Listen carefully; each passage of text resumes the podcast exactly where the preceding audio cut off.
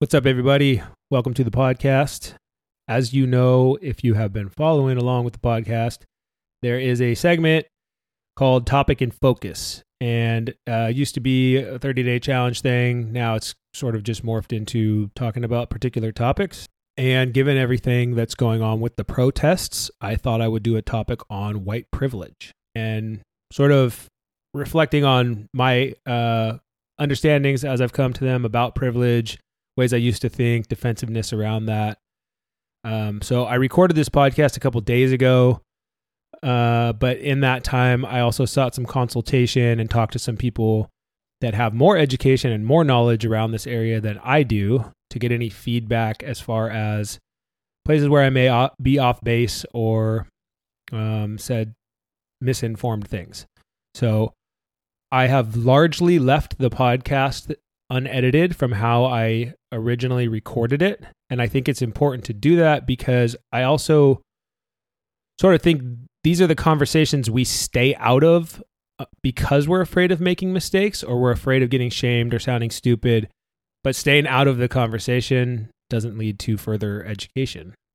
So I want to keep in what I originally um, recorded and my original thoughts. And the main purpose of this initial piece here is to uh, sort of warn ahead of time for anyone listening that I I do talk about some historical things and um, some some things that are historically traumatic, especially for African Americans, and the language that I use around that might be a bit shocking, but frankly, the acts themselves were shocking. So I I sort of chose to bluntly put it out there and say it in the shocking way to also make a point and drive the point home that these are things that people have to live with that I don't. And so I, I don't want to be speaking to something that I don't live with, that I don't know anything about, but I'm also speaking to my own thoughts and how I think about some of these things and how I've come to understand some of this stuff. So mostly just wanted to put that warning out there trigger warning, and I want to be sensitive to all of my listeners. Also, I'd like to add that just from reaching out to some people, letting a couple people hear this, I've already gotten more information and more educated just through asking my questions. So I really want to encourage people also to reach out through social media or other platforms and share reactions, feedback, possible resources for further education, and just overall start a dialogue that we can continue and carry on. Oh, and lastly, it was brought to my attention that I often make the statement throughout the podcast that I'm not telling anyone else what to do and I'm just reflecting on my own experience.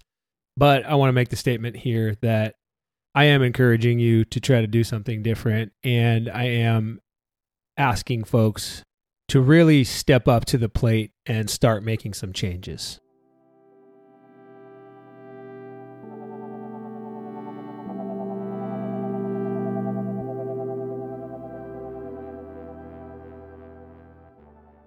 Welcome, everybody, to your topic in focus. I'm your host, Jay Wick, and the topic today is going to be about white privilege. So, if that topic makes you uncomfortable, I suggest you stick around. It's probably a good reason to sit through a little of the discomfort and check it out. First thing I want to start out with is that I'm not trying to take this opportunity to amplify my own voice or speak over the voices that matter right now. Uh, not trying to come across as opportunistic or, you know, I'm seeking a topic that's relevant right now. What I am trying to do is speak to my experience and things that I've come to understand about the topic of white privilege, which is something honestly that I used to get offended by and defensive about. And so I will talk to some of those experiences in a minute. But on the topic of discomfort, the first thing that I want to say, the first space to talk about privilege is if if anything that's going on in the world right now, if you find yourself getting uncomfortable about the things that you're seeing, if you find yourself getting uncomfortable about this topic that I'm talking about, about the riots, about what you see in your news feed, on your Instagram, on your social media, if you find that you are uncomfortable and anxious and you're saying those things, I just don't like it, it makes me uncomfortable, and you have the ability to change the channel and alleviate the discomfort, that's a good indicator that you have a lot more privilege than you think. Okay. The fact that I'll just speak again to myself. I've, I've noticed this coming up many times during the course of the past uh, week, two weeks. I see shocking things in the news, in the videos, and I get really uncomfortable and empathy kicks in and I get sad and all these things. And then I go, I don't want to feel these negative emotions. And I can literally separate myself from it and not have to feel it. I can walk away. I can do something else. I can change the channel. And to an extent, you know, a lot of us can do that. But there is a real, a very real thing to address in the fact that people of color can't always just walk away. There, there isn't an ability if you've been raised at the time that you were five years old to look out for the police, I, have never had those conversations with my parents. The only conversations that have ever come up about how to handle the police were probably in driver's training when they just said if you get pulled over this is what you're supposed to do and be respectful show show your stuff i've never had a conversation that was very serious that said hey act this way it's life or death I've never had somebody tell me how to act walking in a street, a, an unfamiliar street, or walking into a store. I've never had people follow me around a store, right? I don't experience this level of stress in my everyday life.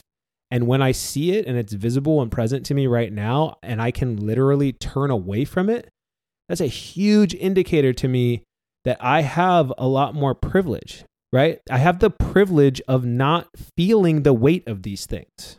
I'm trying. For me, it was it was really hard for a long time to to understand. I, I heard the word privilege. It felt um, like an offense, right? Somebody saying that I didn't have to work as hard as I did, or something like that. Uh, uh in my grad school class, uh, I I think I was one of two white males um, it was a very multicultural class with a very heavy social justice focus. And so we would have conversations on privilege, and I still just didn't quite understand it. And I got really pissed off one time and started yelling about, oh, I don't know how much I was yelling, but probably yelling about, um, you know, I've worked for everything in my life and I picked myself up. I was uh, struggling with addiction and dying in a hospital bed, and here I am now, and I've had to work for every aspect of it. Right. Nobody is discounting the amount of work I have done or you have done. But you have to acknowledge the place that p- other people have barriers set up from the jump that I've never had to face. Like going back to the conversations about being pulled over by the police or you know, I've I've never had to walk into a job interview and feel that I might be scrutinized because of the color of my skin or that somebody's going to already have a bias that I'm a criminal just based on the color of my skin. Right? So for white people to get really upset when somebody talks about privilege, we don't need to be so defensive. Nobody's saying you didn't work so hard. Nobody's saying that life hasn't been tough for you. It's just saying, hey, just check out some of these other barriers that exist to people of color that you don't ever have to face, right? That's it. You don't even literally have to do anything else if you don't want to, but you can just acknowledge that, like, yeah, maybe it's been a little harder for you than it has for me because of these things that were in place way before I even got on this planet, right? I don't know what it feels like to look back not even that far to look back in like what would be like a lifetime for me and, and people were drinking out of separate drinking fountains and being hung from trees and you go back a little farther and my I don't know what it feels like to carry the weight of knowing that my my ancestors were owned by people. That's crazy. Do you know what that does like on a trauma level? You were property. Like you were less than a person. Somebody owns you and had the right to do whatever they want. I don't know what that feels like. We will never know what that feels like. But we can try to at least be better and understand that like, yeah, you are you are carrying these things with you and I am not. You have faced some hurdles and I have not. There's nothing wrong with acknowledging that. So, like, again, I mean, really, the conversation could have stopped just at that. If you feel uncomfortable about the news and the things that you are seeing right now, and you have the ability to just turn it off and turn away and go back to your peace and contentment, that is a direct indicator of your privilege.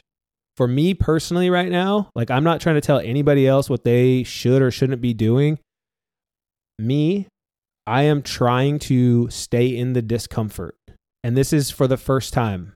I will admit it. I like to dip in and out. And so right now I am trying to stay in it, trying to feel it, the discomfort makes people make changes and makes people act and do something different. I don't I don't want to go back to complacency. I want to try to do something different. I want to at least try to evaluate my privilege, learn more about these things, just understand it so that I can make different decisions or act differently in the world, you know? I mean, like just to even go back to talking about getting pulled over and all of that.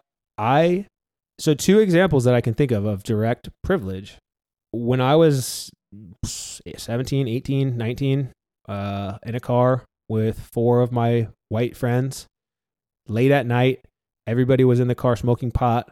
We saw headlights coming around the corner, knew that it probably was a cop. So we started chucking things out the window and, you know, driving, whatever. It was a cop. The cop pulled us over. It's probably 12 o'clock, 1 o'clock at night in some residential neighborhood in La Costa, California. Cop asks what we're doing we tell the cop that we are showing our friend the new development in the area because he had moved away and just came back.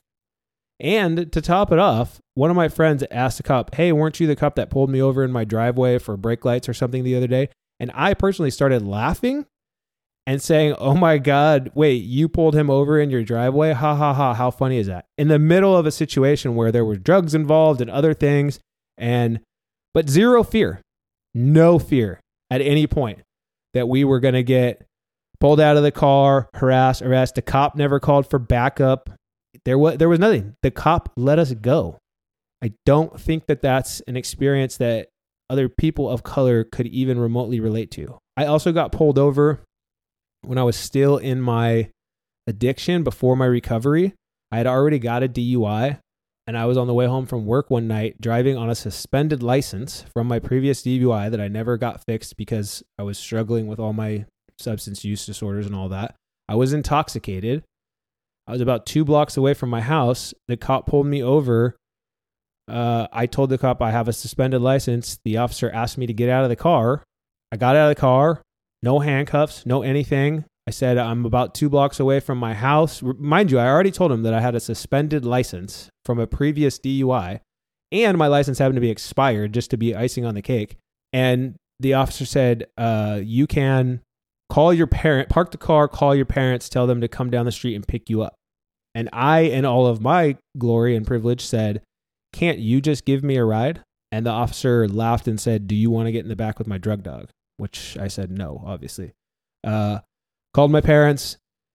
They're literally about two blocks away. The officer drove away before my parents even got there. He just left me. Didn't do anything. Nothing to me remotely. Didn't even ever touch me or put a hand on me or frisk me or anything. I mean, that's crazy to think about. And like, I could just think about that as like, well, it was a lucky break or whatever. But I don't think that somebody else would have that same experience. A person of color would have that same experience. Maybe, maybe there's some places where that would go down. But like, we certainly see disproportionately that that's not the case. I mean, we're seeing people getting pulled out of cars just because they look like somebody.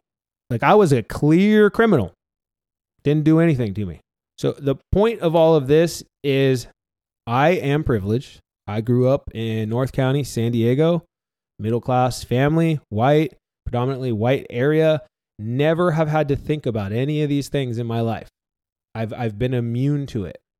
And when it comes into my life briefly, I can choose to walk out of it.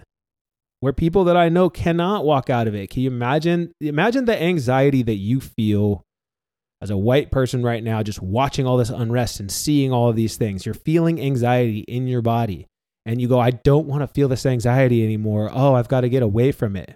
Imagine what it would feel like if you could never get away from it, if it's always present in your life right? Like that's privilege just in itself, right there, cut and dry. If you have the ability to just walk away from some of this anxiety right now, you lead a privileged life. And there's nothing wrong with that. You don't have to get defensive and get fired up and yell back at somebody or say all lives matter.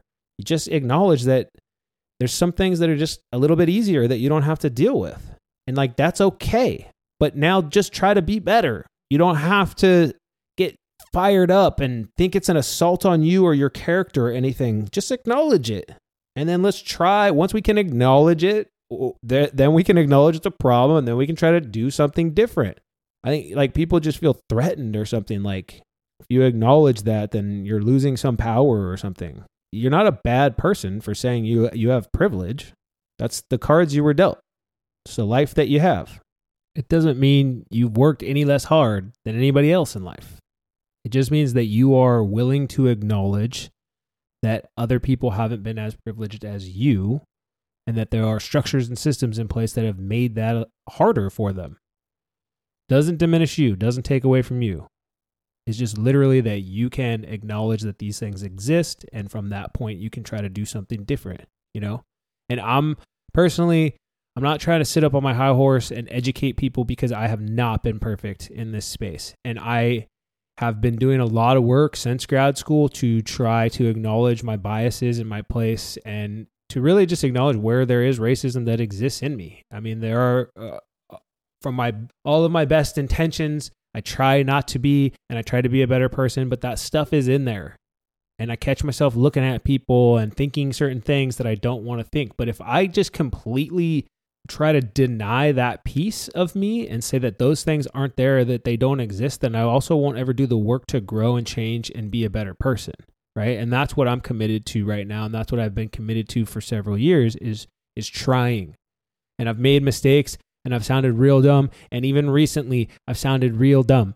But I am trying to be different and trying to just not ignore it and trying to educate myself and move forward so that I can be better and that that can ripple out and hopefully make better experiences for other people. All, all we can do is try, acknowledge, and then try to do something different.